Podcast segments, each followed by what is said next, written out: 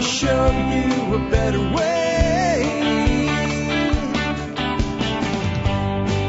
Hi, folks. This is Jack Spirko with another edition of the Survival Podcast. As always, one man's view of the changing world, the changing times, and the things we can all do to live a better life if times get tough or even if they don't.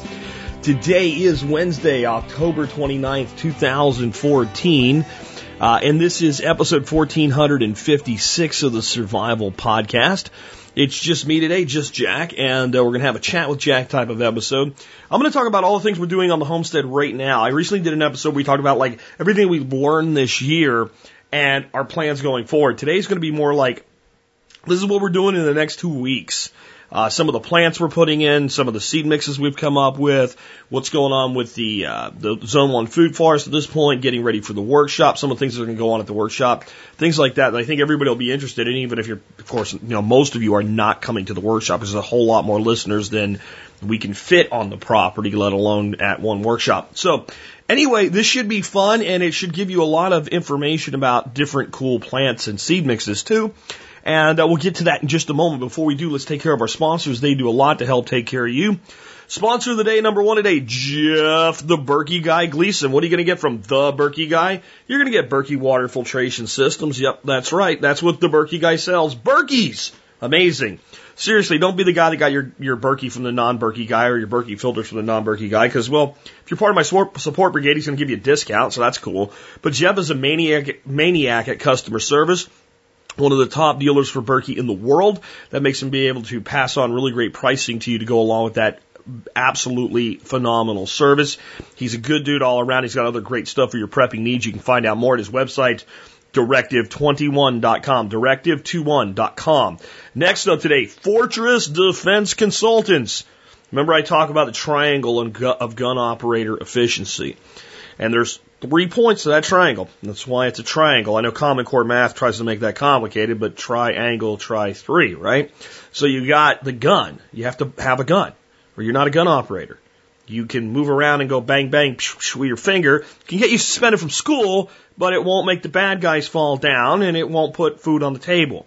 The next thing you need is ammo. You have that gun, you go bang bang bang with your mouth, it doesn't shoot. We know we need a gun and ammo. That's self-evident. Most people, though, don't realize that training is what is really important. Because we can buy a quality gun and we can buy quality ammo. We can purchase quality training, but it only works if we make it work. Frank Sharp Jr. and his cadre of instructors at Fortress Defense won't just give you great training. They will train you in a way that you'll be able to come home and train yourself and continue to improve your skills. Check them out today at fortressdefense.com. All right, next up, let us talk about the year that was the episode. The year is 1456. We have Halley's Comet, Age of Discovery and Exile, the Cape Verde Islands. I will leave Age of Discovery and Exile for you to read if you choose to, and tell you about Halley's Comet. Edmund Halley has not been born yet, but the comet that will one day bear his name shows up this year anyway. This is the first of four sightings that Halley will use to prove in 1705 that these are all the same comet looping around every 75 to 76 years. There is a rumor that Pope Cali, Pope C, uh, the third has issued a bull regarding the comet, calling for extra prayers, but there's no supporting evidence that he did any such thing.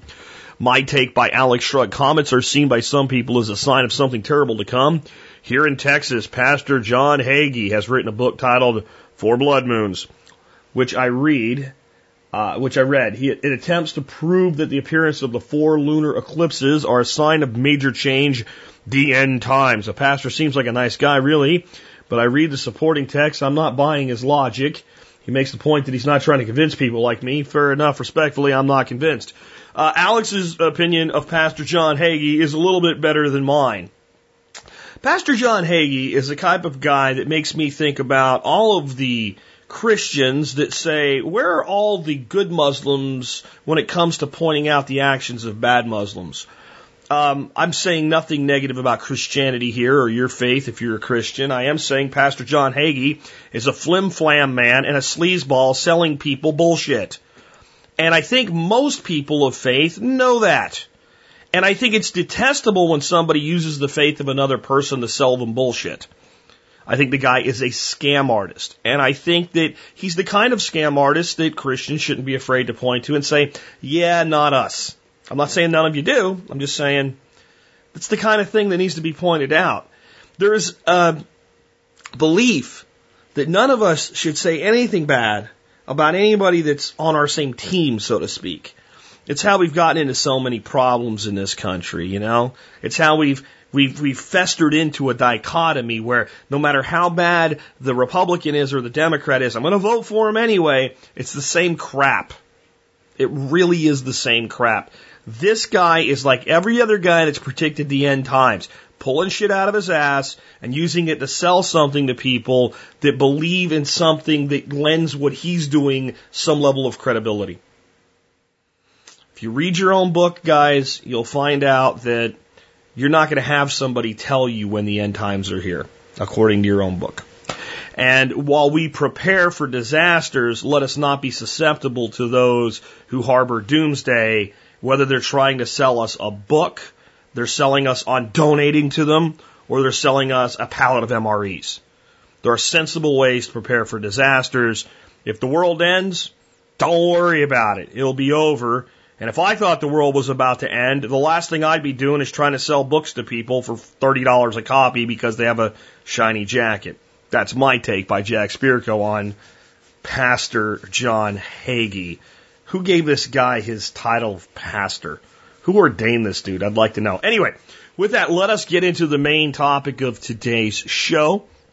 And uh, let us uh, talk of better things. So, this week, I am really trying to get my Zone 1 uh, food forest kind of up to snuff. Uh, this is designed to be our showcase, and it's had some real success this year and some real failures, and it's been beat up a little bit by uh, ducks and chickens. So what I did yesterday, I went and got two yards of a good soil mix. It's called premium soil mix. It's a mix of cushion sand and compost and uh, I've begun to, to dress all the, the three swales in it.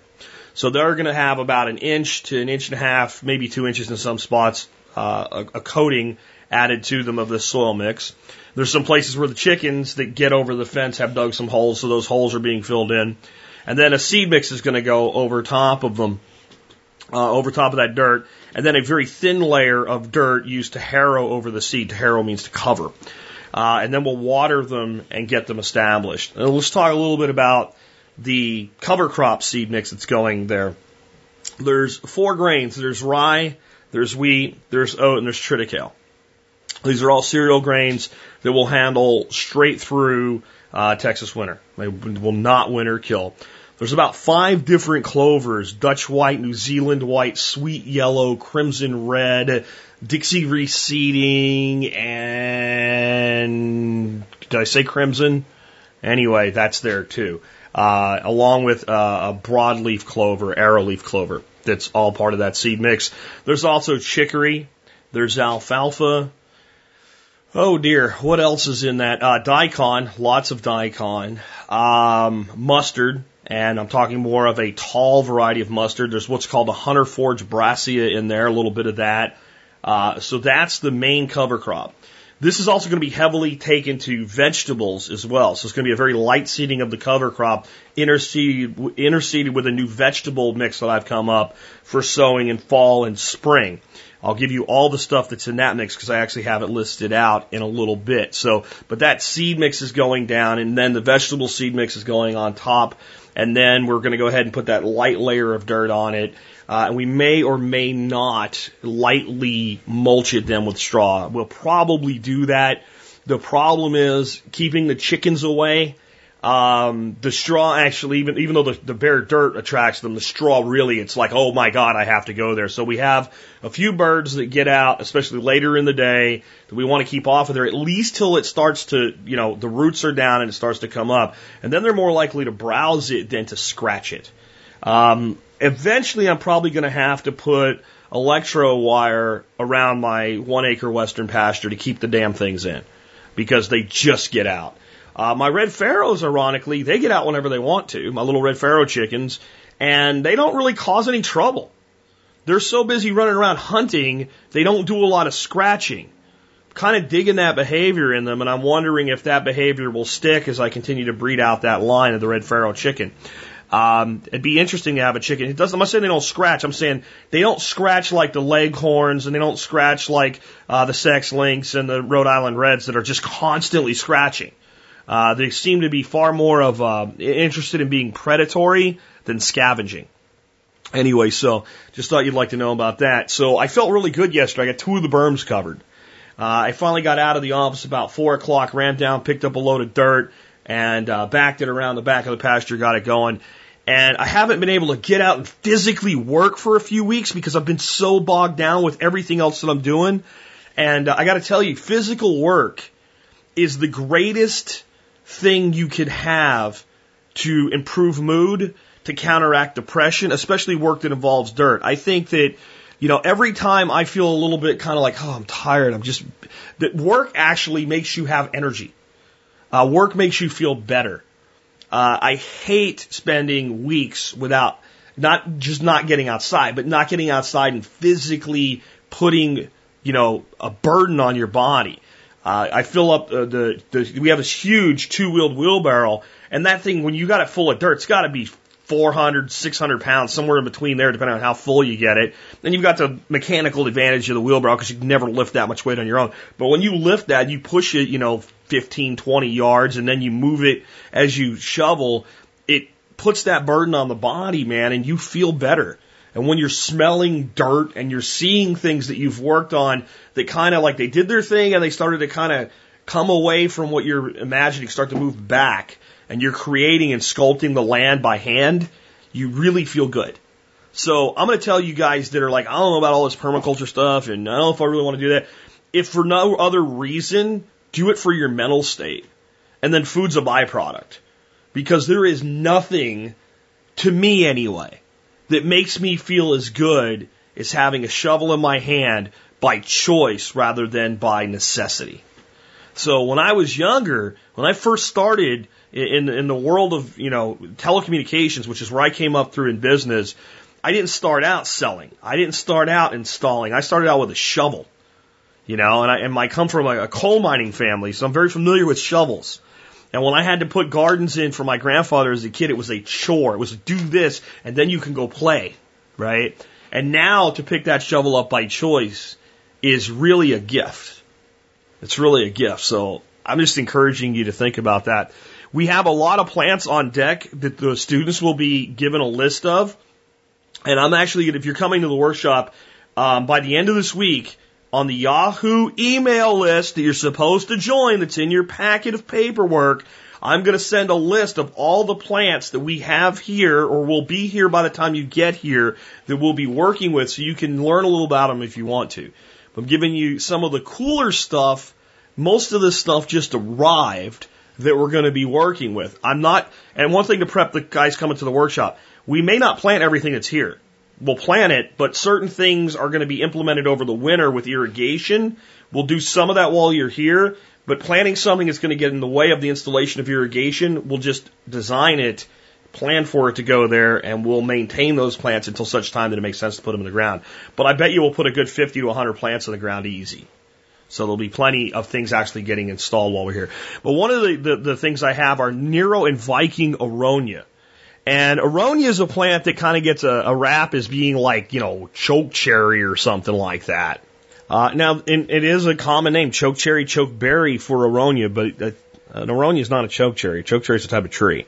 Aronia is a small bush, and it is has amazing cancer fighting properties to it. Incredible load of antioxidants makes a good juice. It's kind of sort of in a way like cranberry juice, but like almost like a blueberry cranberry juice. If you eat wild aronia that hasn't gone through any type of breeding program to be improved, it's pretty tart. It's pretty astringent, especially if you eat it before it's fully ripe and allowed to blet a little bit.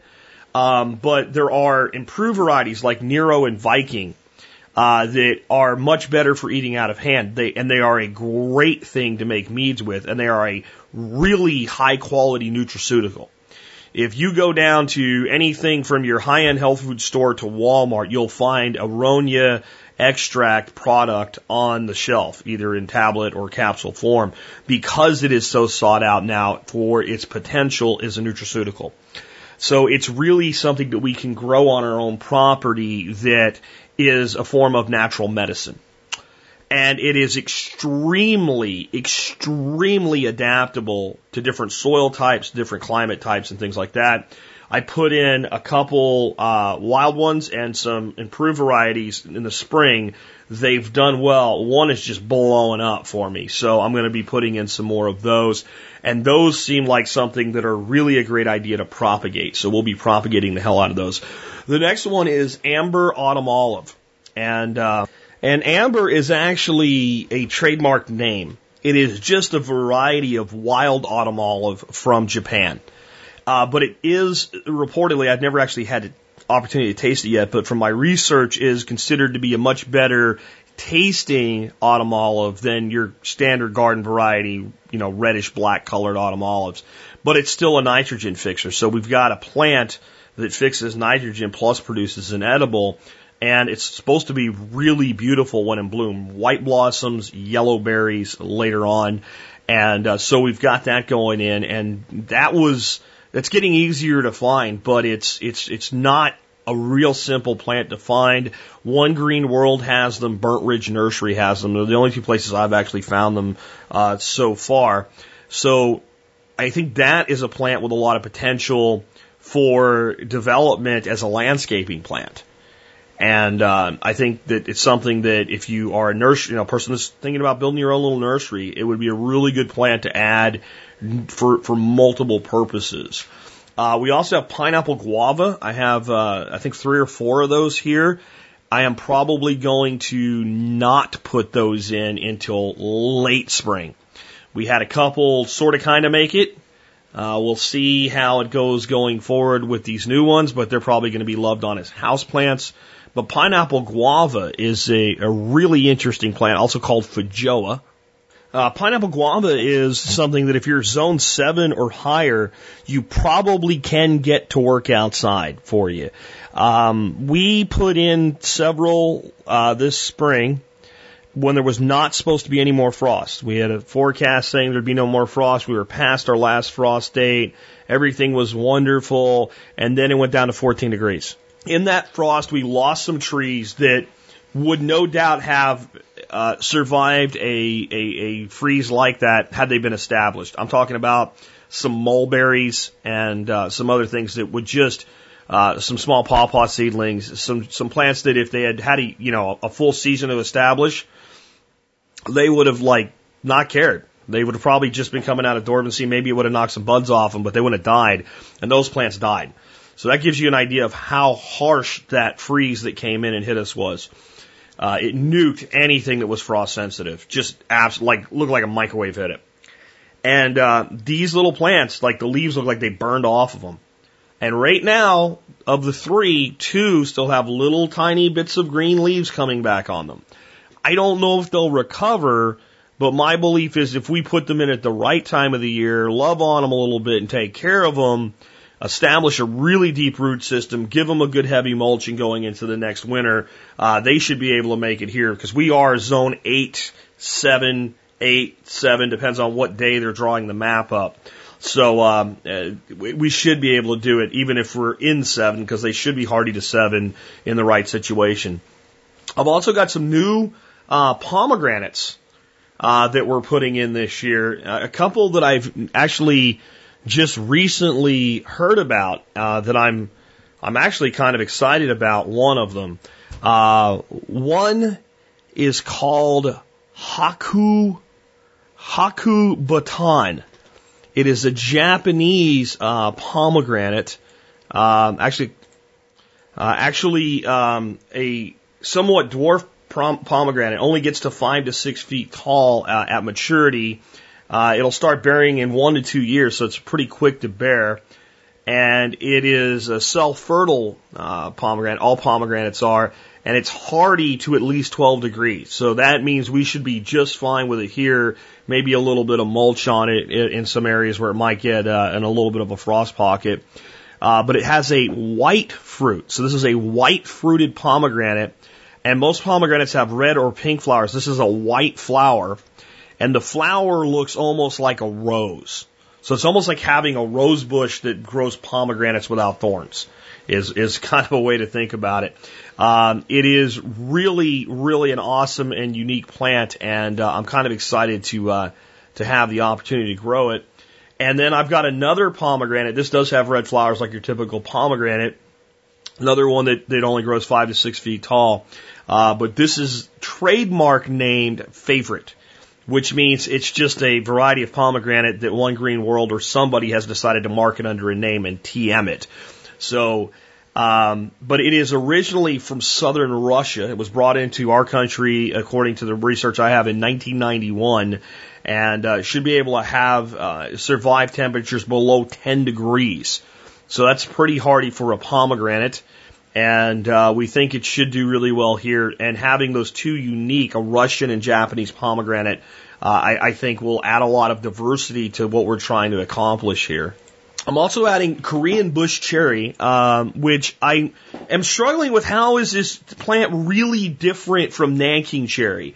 Uh, Nanking cherry's scientific name is Prunus tomastos, tomastosia, and Korean bush cherry uh, is actually from Japan, believe it or not. It's just Korean is one of the common names for it, and it's Prunus japonica. So I think these are very similar shrubs. The leaves on them look almost identical. The the bark on the plants that I have looks very very similar, but the Nanking did good here, so it's likely the Korean would. And we if we have both, even if they're almost for you know all shits and giggles identical types of plants, they have a different genetic makeup.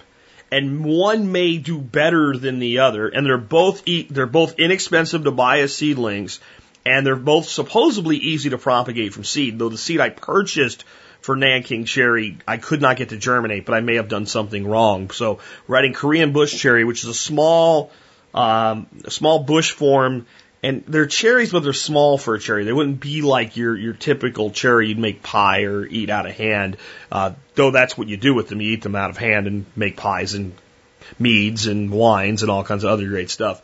I'm also uh, expanding my cherries. I have Royal Lee and Minnie Royal, which are two very low chill variety cherries. And I have a Brooks cherry that seems to be recovering after being beat up by the Texas sun. And I've learned now about a cherry called Lapins. Lapins is a self-fertile cherry that uh, is also a low chill requirement that will work in the south. I learned about that from uh, Bob Wells. And then this morning, I was doing some of my morning reading uh, of a catalog, and I was looking at the chill requirements of cherries, and I found a cherry variety I'm not familiar with called Stella uh, which only requires 400 chill hours. So I don't know if Bob Wells carries those. Uh, when I go out to get my plants from him, we'll add that to my order if uh, if he carries Stella. If not, I'll order some, get them here in December, and they'll go in. I, I think that growing cherries in Texas just sounds cool. Uh, it hasn't been easy so far, but nothing ever worth doing is easy. So I have these mainstay plants, you know, my, my plums, my peaches, my apples, my pears have all just done fairly well. The jujubes have done well. Um, the dogwoods have really taken a beating, but I think they're going to turn around. But I still want to keep pushing some edgy things. Now, I also mentioned in a show earlier, uh, you know, last last week that I'm moving more toward with the vegetables a Sepp Holzer style, mix it all together, spread it all out, thin it, and let what grows grow wherever it grows. And I've come up with, I think, which is a pretty good mix for winter and spring gardens and fall gardens. And I might have actually left something out of this list and, and eventually I'm going to put uh, online on a, like a small article basically the portions of all of these uh, as I'm refining what I'm actually doing with this mix and the actual varieties uh, of what I'm I'm putting in my mix. So I don't think the varieties are that important. They are the varieties that I chose because I could buy them in bulk, get them now, uh, and I wanted them to be as many as possible, be heirloom open pollinated varieties to allow a lot of this stuff maybe to naturalize and outcross. But here's what I've got in my mix. I've got turnips. Those are purple top parsnips. Parsnips, for people not familiar with them, if you go to the store, you're looking at carrots, and all of a sudden you're seeing white carrots. They're probably not white carrots, though they do exist. They're probably parsnips. This is a plant that grows a lot like a carrot, a white root, kind of sort of tastes like a carrot, but not really. Uh, they're, they're just, I love them in stews. Since I don't do a lot of potatoes, when I do a stew, I usually will take like two small potatoes and cut them into cubes and include that in my stew, which makes it not paleo anymore, but two potatoes in a pot of stew that's going to make 20 bowls is just not that much potato. And that gives Dorothy a few potatoes because she likes real potatoes. But I put parsnips, turnips, rutabaga, uh, you name it, I put it in my stews, root, different root vegetables. So parsnips, um, carrots. I think Scarlet Nantes is what I went with, but just a good garden variety carrot. Uh, lettuce, black seeded Simpson is what I'm going with because I've had the best success with it here as I've grown individual plants. Beets, um, I think beets are just a great root vegetable. If you've never had a roasted beet, try roasted beets. Braised beets, just awesome. I mean, there's more things you can do with a beet than pickle it or put it in a can. Uh, and a roasted beet, you just cut the tops off of it. Uh, you make sure it's washed well rub it with olive oil, sprinkle it with garlic, rosemary, and, and, and thyme, and roast it like a potato in the oven. They, they come out amazing. Cut them in half, long ways, not horizontal, uh, and do that, and put them down. And you could even maybe put down like a, a bed of their greens, which are going to be way overcooked at that point, but set them on their greens, and it'll hold the juice. Add a little bit of white wine to that at the end as you deglaze your pan, and make a sauce pour back over your beets. Take some of the other greens, braise those in a pan, serve the two together. Pretty awesome what you can do with a beet. Uh, a, a vegetable that we have lost respect for in the United States, I think, because it's like, well, that's what poor people eat beets, right? Or that's that's what we can, and we, you know, we we put eggs in the juice. Uh, no, beets are very versatile, and I'm starting to see a lot of high end restaurants do things with roasted and braised beets. There's a place I love. If you ever get a chance, by the way, the guy that runs it's named Love, Tim Love. Um, but it's called Lonesome Dove and it's in downtown Fort Worth down at the stockyards. And he has a huge ranch of about 20,000 acres west of here. And a lot of the stuff on the menu comes off his ranch. And it's both ranched stuff and hunted stuff because there's elk, for instance, on the menu. Uh, rabbit and rattlesnake sausage to give you a feel for this place. Um, it's expensive, but it's a major dining experience, and it kind of tells you, okay, so this is a high end restaurant. This is a place where where servers and tips are probably knocking down three to five hundred dollars a night on a good night, and they're serving braised beets, braised Swiss chard. Okay, along with these other high end meals. And it is phenomenal what these chefs at this place do with a beet or Swiss chard or other things like that. So just start to think like if you start growing all this stuff, if you get a little bit creative, you can have the same type of meal that people are out paying, you know, a hundred dollars a plate for. Honest to God, uh, by the time it's all over with, with drinks and desserts and appetizers and everything. Um, next up, radishes. I'm not a big fan of radish, but I like having them there. And uh, so I think I went with French breakfast, either that or um, it's, kind of a longer radish. So I don't remember exactly the variety, but something that would be about the size and shape of your thumb, uh, red and white. And uh, I think it's I think it's French breakfast. Also, daikon radishes I have in my mix. Daikon I actually like pickled. I I don't know why I don't really care for normal radishes, but you know, daikon done with a fermentation pickling, you know, uh, style uh, I really think they're awesome with other things like carrots and other vegetable medleys built in with them. I've also added some sorrel. Uh, that's actually a perennial and it will hopefully come back over and over again. And it's one of your earliest things you can pick in spring that will come up on its own. Um, I am including clover right in my vegetable mixes now, just Dutch white clover. Um, I, I pretty much want clover to grow wherever it can survive on my property. And uh, wherever it can survive, I'm happy to have it there. Chard, I think I've already mentioned with you know the braising of chard, but Swiss chard is also in this mix. Cutting celery. So uh, most people think of celery, they think of like, you know, Utah, tall Utah or something like that, the celery you buy in stores, but there's actually cutting celeries. And climates seven and above, often your cutting celeries become perennial. And you don't really have like that crunchy celery stick um, that you can put peanut butter on or whatever but you do end up with a very good, high quality flavor celery that chopped in soups and stews and even little bits of it into salads and things like that uh, for making uh, mirepoix, which is we take onions, uh, carrots, and celery in equal parts and we saute those as a base for our cooking. So having a perennial celery, because celery is just a pain in the ass, honestly. If you've ever tried to start celery seed, I have had more grief trying to start celery seed uh, than anything else I've ever grown. And my solution is to get a pound of cutting celery seed, mix it into my vegetable mix, and every time I use a vegetable mix somewhere, some of it's going there. And sooner or later, some of it will land in a place where it's happy and it'll grow, and uh, we'll just keep it going.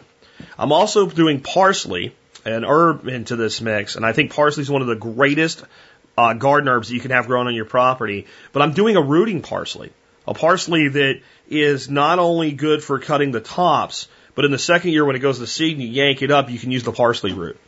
I'm doing both pak choy and bok choy, which are two different types of uh, of cabbage, of uh, Chinese cabbages, uh, for mixing into stir fries and things. Mustard, I have like cover crop mustard in the mix from the cover crop standpoint of just like a tall Brassica mustard, but I'm talking like a red mustard, like a mustard green that you would eat and use, and arugula. So if you think about that now, I'll just run through it fast. Turnip, parsnip, carrot, lettuce, beets, radish, daikon, sorrel, clover, chard, cutting celery, rooting parsley, pak choy, bok choy, mustard, arugula. And that's all in one mix. And we are, everywhere we do work where we're disturbing the soil or adding soil, topsoil and mulching, that's going down in the food forest, in the zone two orchard, in the zone one. It's going into my gardens. It's going everywhere. If there's exposed dirt that can be irrigated or kept moist and mulched, it's going on it. And wherever it comes up, so be it.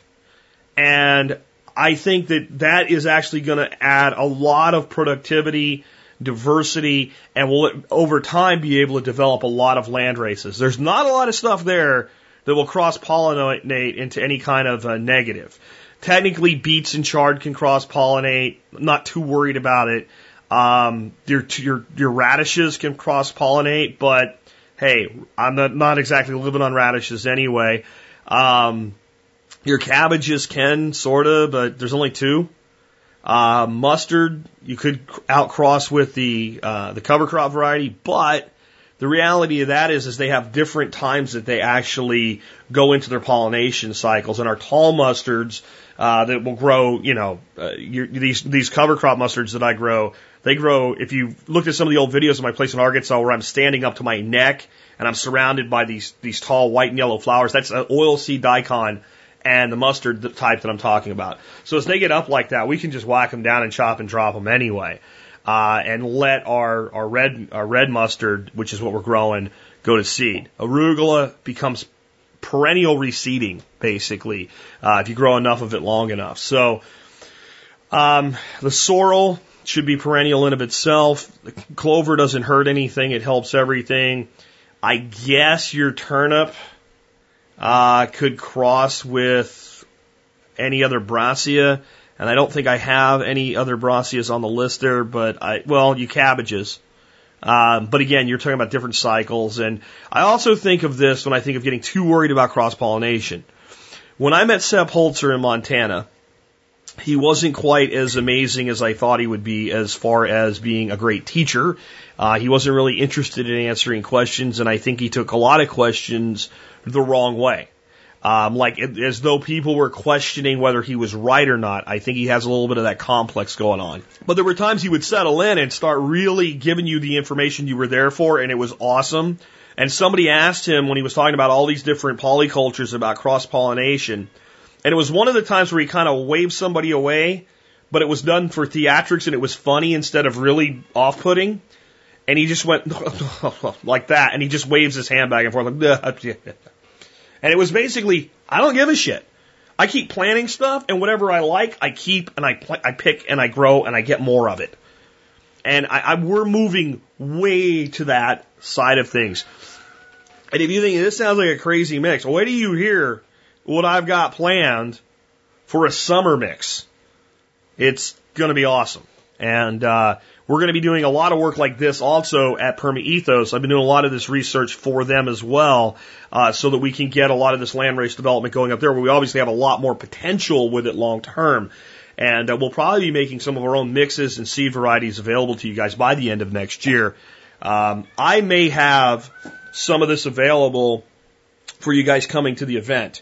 I won't be able to like give everybody some of it. I may give everybody some cover crop, but the vegetable mix, it's it's expensive to make. It really is. So we're talking maybe a few packets available that I'll give away as a door prize and maybe a couple that we'll barter or sell or something like that.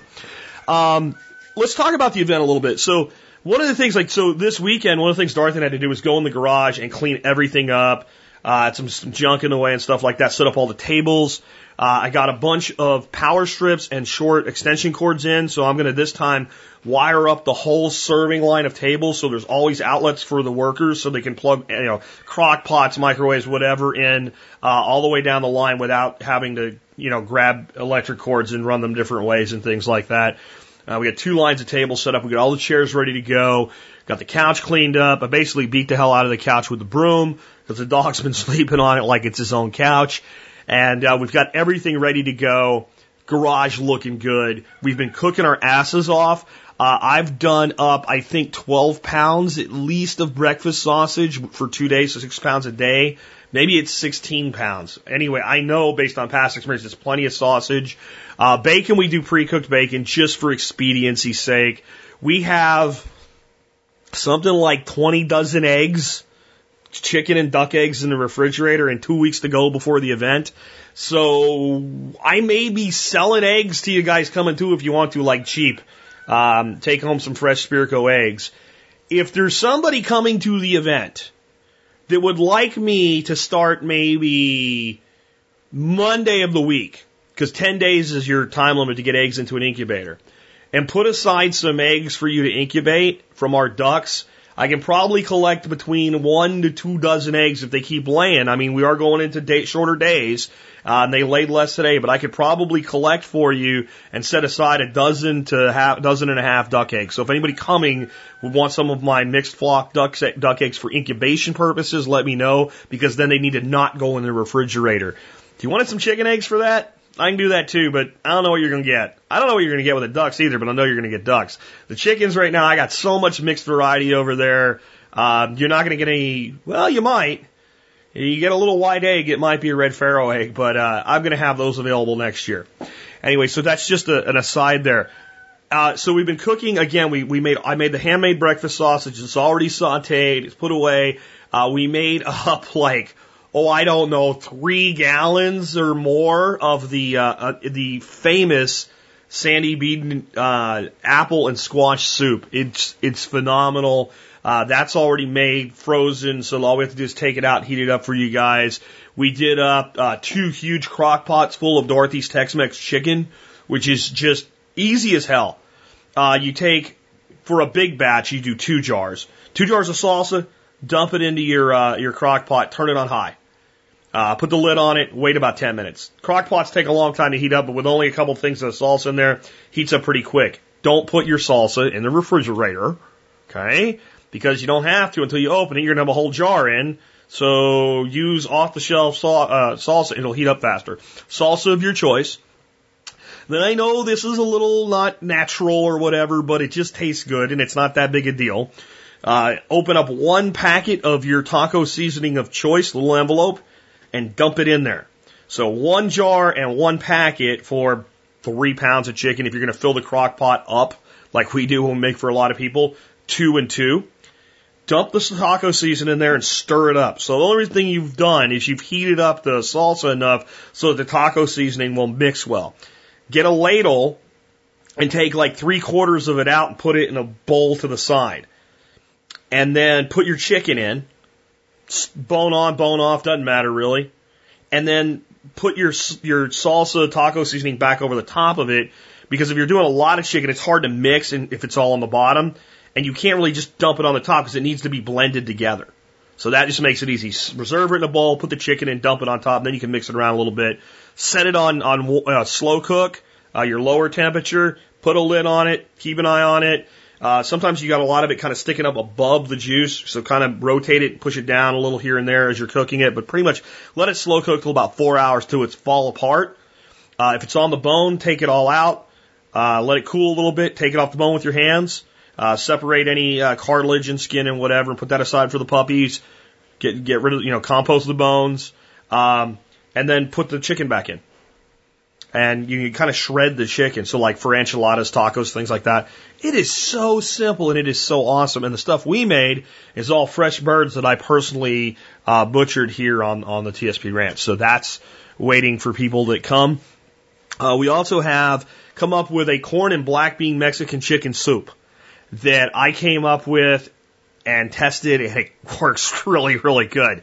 So you do everything I just said and you end up with like a really big amount of juice from all that chicken fat, all the, the, the water that cooks out of the chicken incorporated with all of the salsa, the tomatoes and the peppers and the salsa all cooked down, and you end up with like really juicy, soupy chicken, way more than you'd want. So you reserve off that taco seasoned chicken yumminess juice. And then you take a, cro- a stock pot and you pitch like chicken backs and necks and wings and, and, and leftover parts from roasted chicken in there, make up a big old pot of chicken stock. You take all your bones and stuff out, you separate your cartilage and skin and all for the puppies, compost your bones, and you, I mean, you could you can give the dog some of these bones because by the time you're done making stock, I mean, you can just take the bone and it doesn't crack, it bends and, and crumbles. That's how you cook a, a bone stock with it, right? So then you have all your pieces of chicken that you've pulled off. So you end up with a pretty good amount of chicken. So you have a chicken stock with a lot of chicken meat in it. You take your juice from your Tex-Mex chicken, you put that in the pot and you bring it up to temperature. Then you dump in a big can of corn and a big can of black beans. And it's freaking awesome. So we're going to make that for you guys while you're here. We just have this chicken stock frozen. We have the reserve juice frozen. So we'll put it in a big stock pot, heat it up for you guys one day for lunch.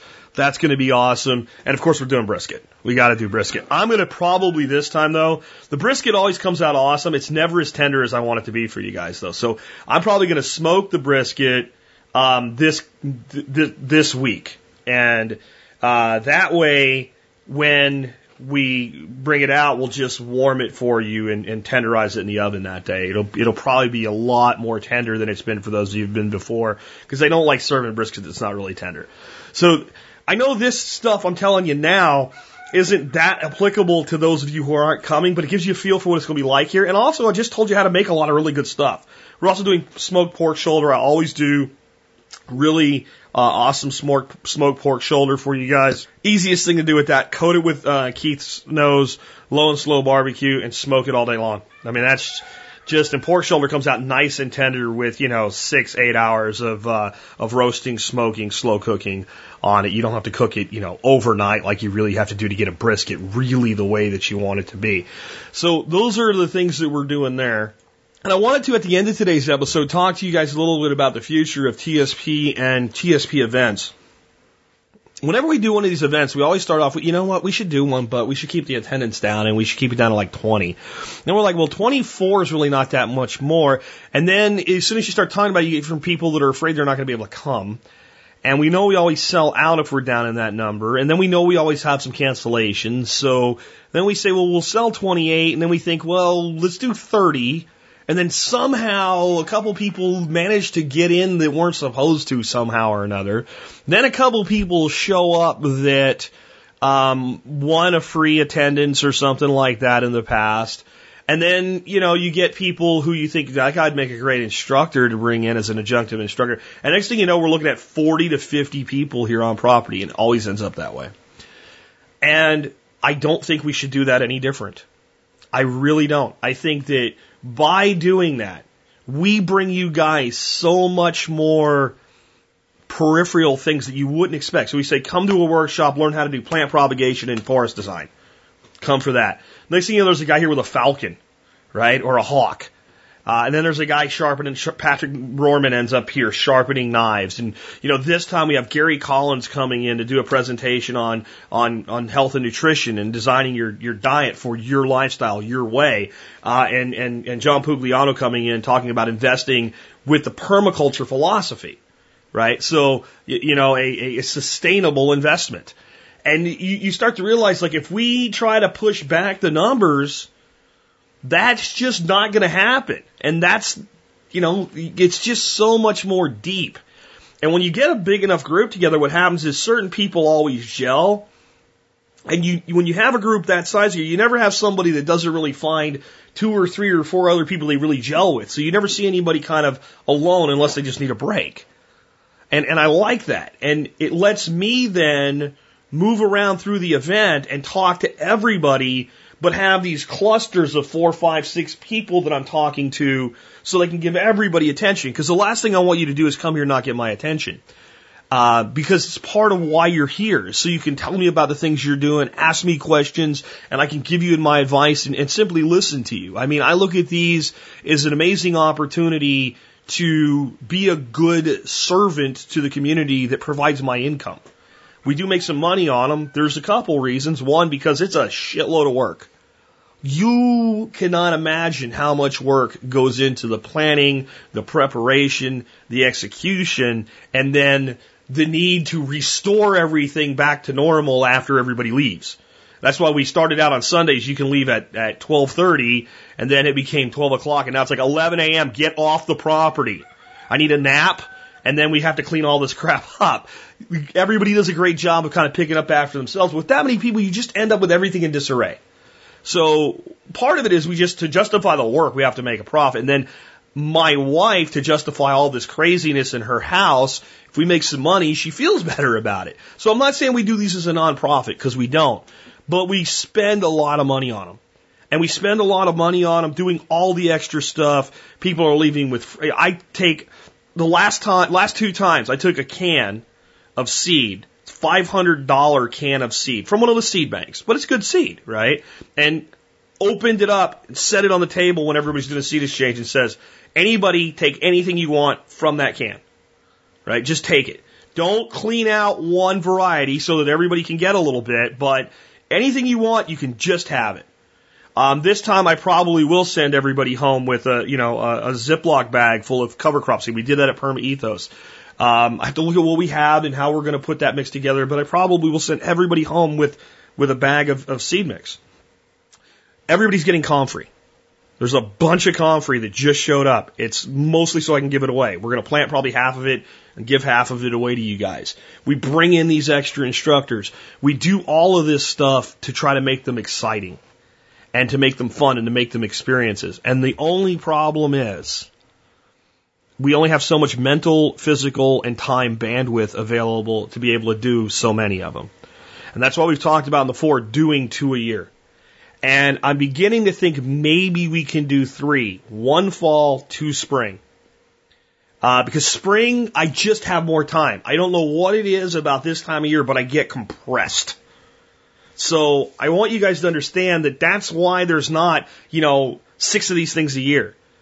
Because I don't think we could deliver the quality of the experience uh, of one of these events if we did too many of them.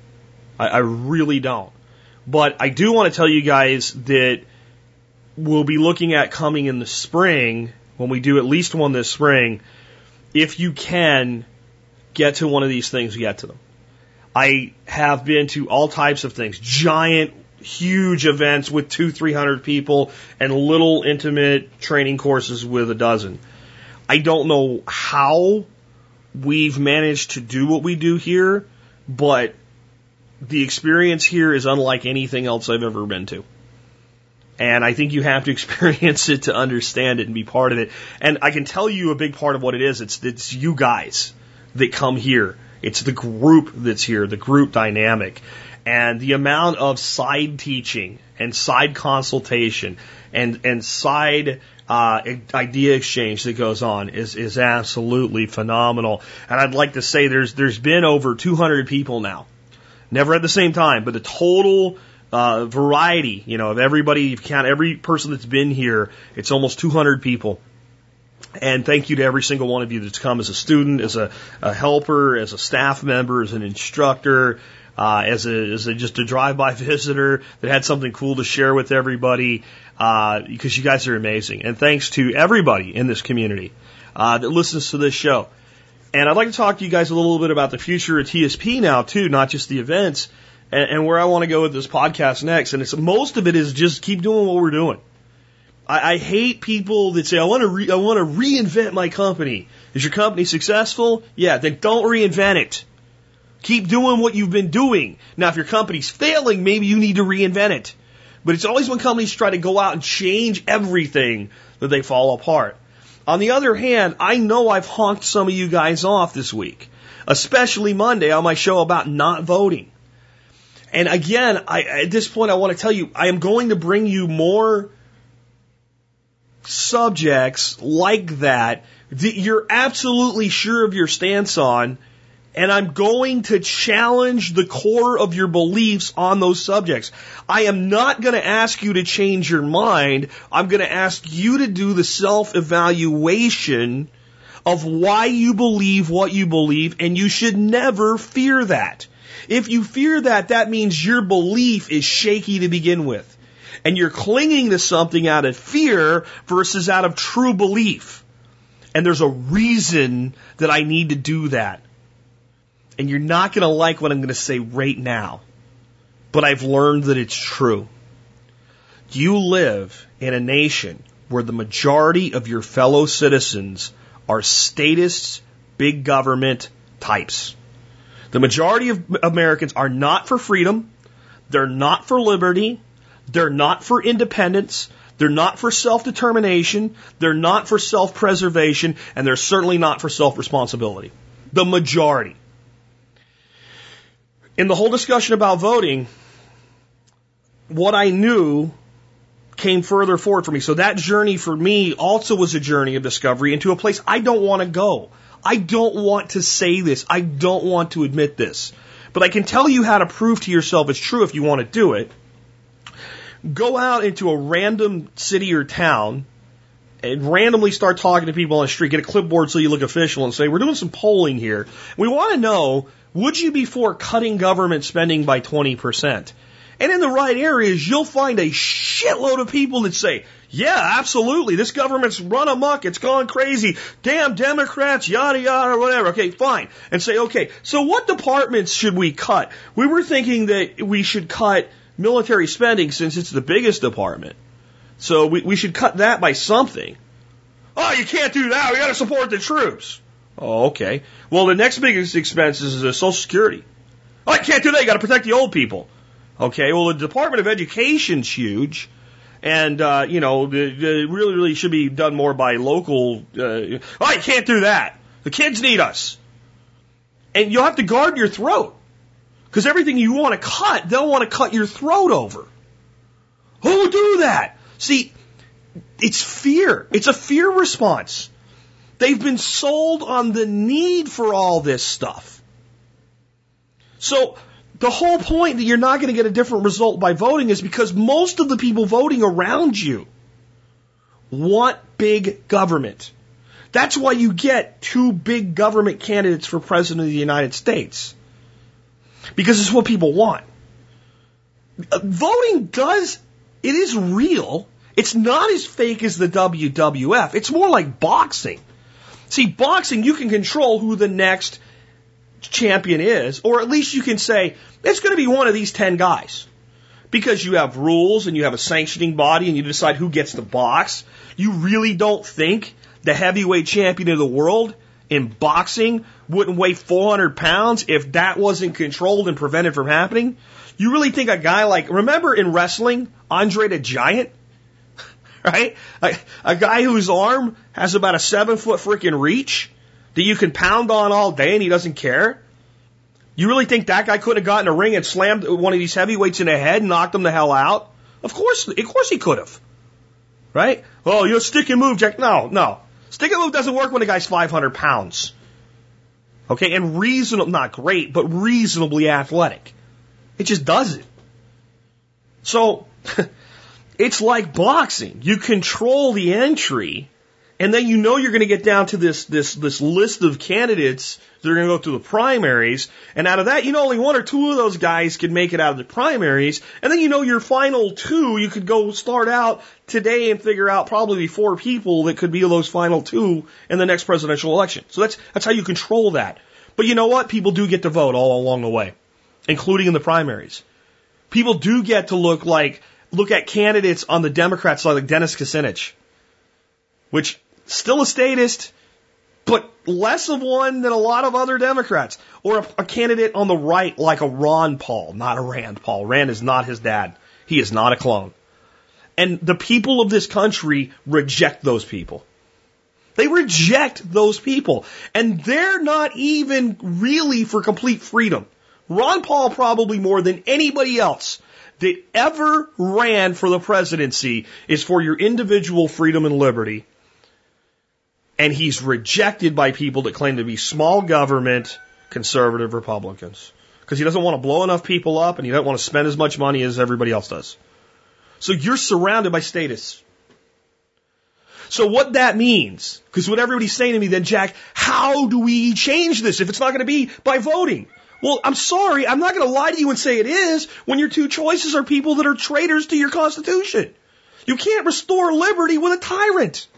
Now, again, I'm going to hear from all of you about voting in the local elections and the town council. I said to go vote in those if you have a choice. So don't try to convince me that it's okay because I already said go do it. I'm talking about the people that run your country. And in many of those smaller elections, it's the same shit. But there are places where you can make a legitimate difference with voting. Small differences here and there. Pick and choose your battles and go do it. Or vote in everything. I don't care.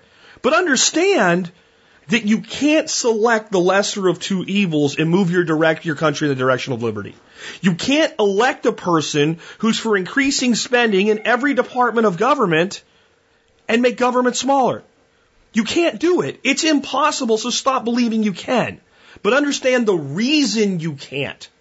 It's not that the democratic process used in a republic couldn't result in a nation becoming more free and more liberated. It's that under the current situation where all the people voting want more shit and want to blame somebody else for their problems and don't want to take personal responsibility, it ain't going to happen. Your problem is not the people like me that say, I've had enough of this crap. I'm not voting this time because there's nothing for me to vote for. Your problem is all the people that are voting. Saddam Hussein came to power through elections. Adolf Hitler came to power through elections.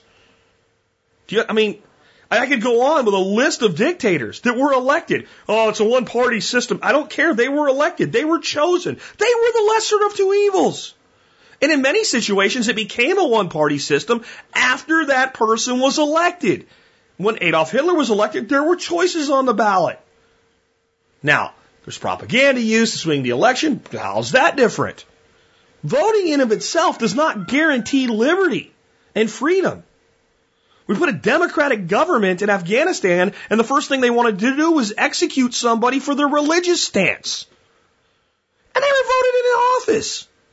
Voting is a reflection of the people. And if the voting is giving you tyrants, the people are the problem. Therefore, we must change the people, and we will not change the people by giving them something else to vote for. I discovered this years ago when I heard about the magical world of libertarianism. When I heard libertarian, I thought liberal. I'm a Republican. I voted for Bush and I'm proud of it. And then they said, no, it's not liberal. It's libertarian. Liberty. Well, okay, I'll look, but I'm skeptical. And, and then I learned, okay, well, it's like, it's socially liberal and fiscally conservative. Leave people alone to do what they want, stop prosecuting victimless crimes, and spend a lot less money and let people step up and solve their own problems.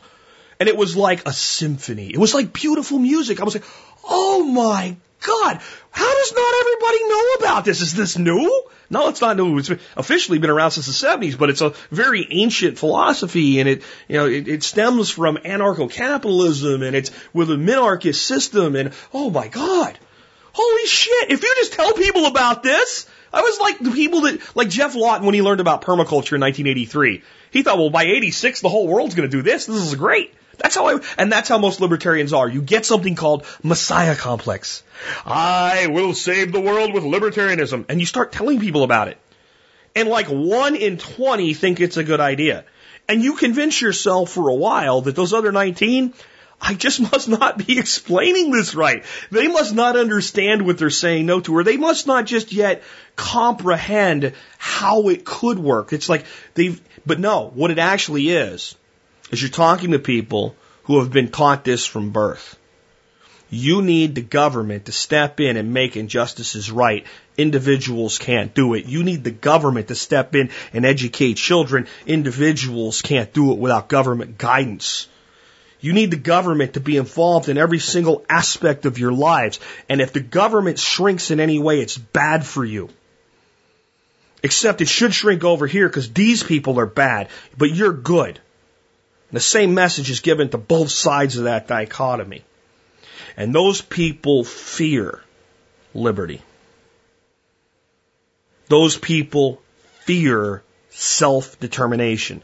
Those people fear individual responsibility. They talk about those words, but Nick Ferguson has a habit of saying of certain people, I don't think that word means what you think it means.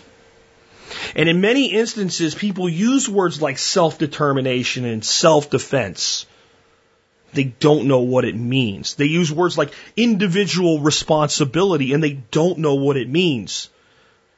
The word doesn't mean what they think it means because we've been so programmed to believe that which our masters wish us to believe, that we need them. So I will continue to do shows that challenge the beliefs that you are sure, sure are true like the men who died in World War I died for you. I put out a song by the Dropkick Murphys yesterday on Facebook called The Green Fields of France. I heard from a lot of people said, oh, this is dishonoring to their memory. It's not dishonoring to their memory. It's actually honoring to their memory. They were lied to. They were tricked. They were told it was the war to end all wars. And then it happened again and again and again and again. And World War I was the most avoidable war in the history of modern man. There's never been a war. There's never been bloodshed that could have been more easily avoided than World War I. And World War I set the stage for the most horrific atrocities and the rise of the greatest dictators of all time in World War II. And the blood that was spilled in World War I was spilled for nothing. It was a mistake. It was a screw up and it led to worse things. And they sort of kind of teach around that in school.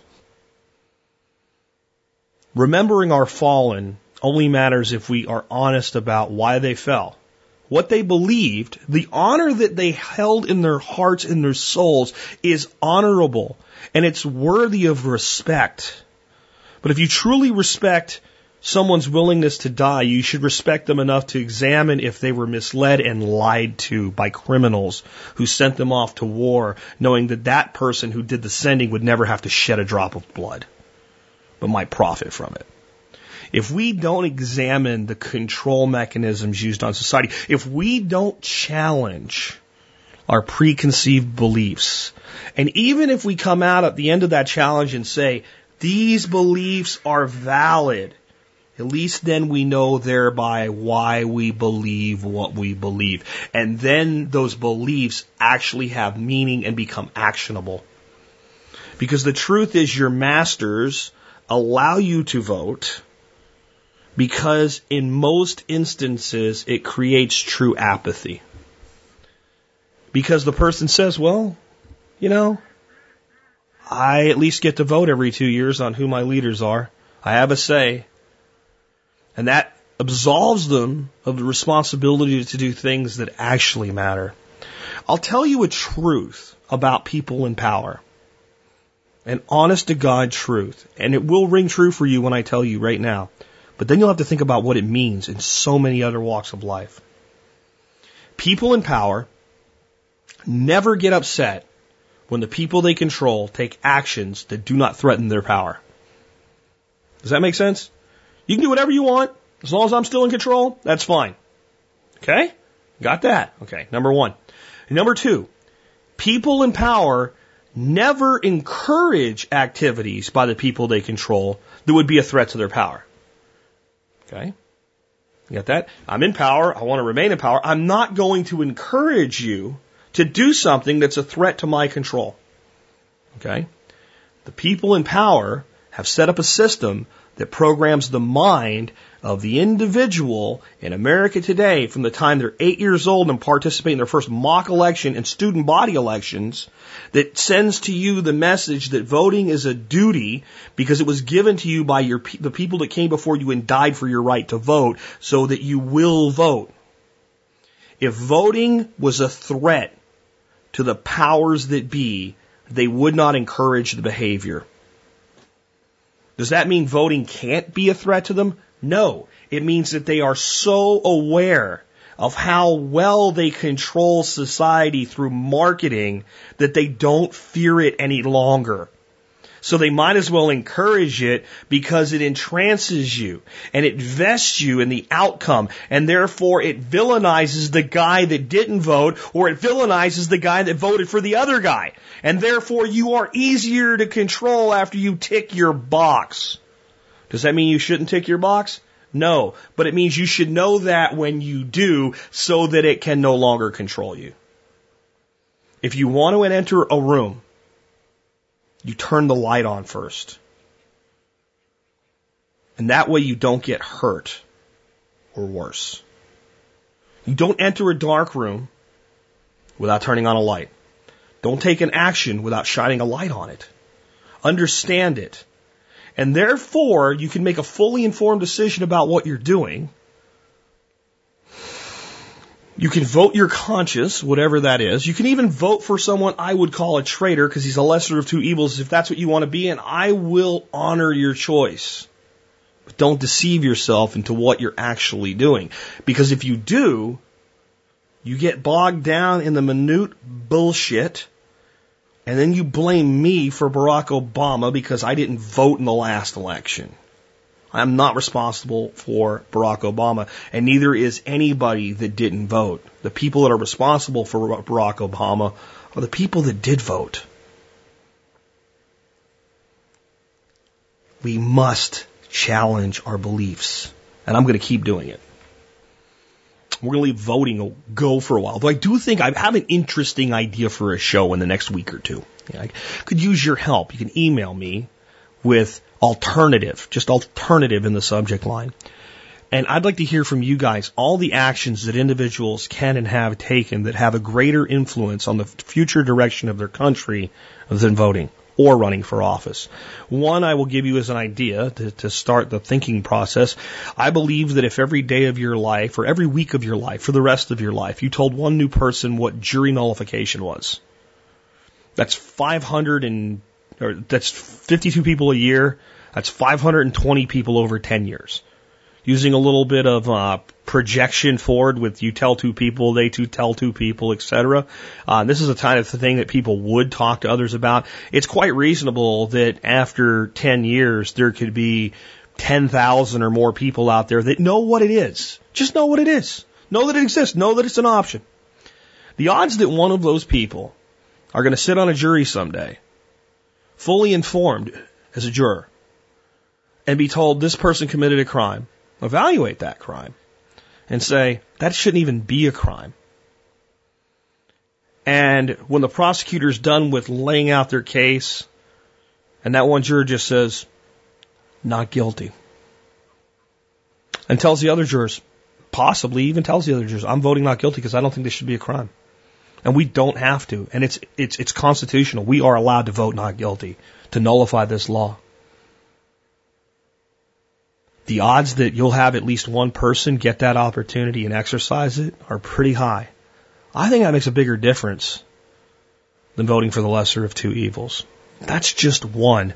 I'll also tell you this. There's a guy named Ron Finley. Some of you guys are familiar with him. I've, I've featured him on the show before. I featured him on uh, Facebook and Twitter and blog posts.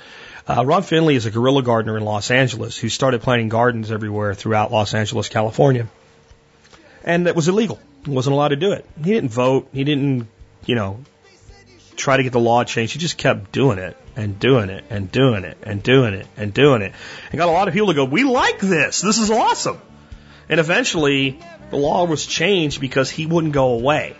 and you didn't really want to be the guy that threw somebody in jail for planting tomatoes in the side of the street. And Rosa Parks didn't vote for her rights. She simply sat in the front seat of the bus. The greatest change, even if eventually voting made it happen, didn't start with voting. Started with actions by individuals. Individuals that started companies, built mentoring programs, informed others, spread information, told people the truth, challenged beliefs, and in many cases ignored laws that others voted into place. With that, this has been Jack Spirko with another edition of the Survival Podcast, helping you figure out how to live that better life if times get tough, or even if they don't.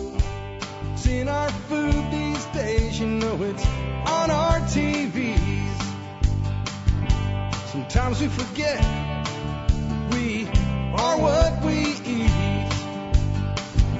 I don't know the answer. It's like there's nothing I can do.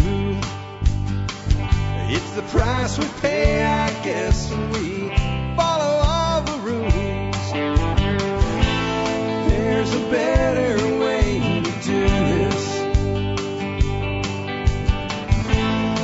me show you a better way.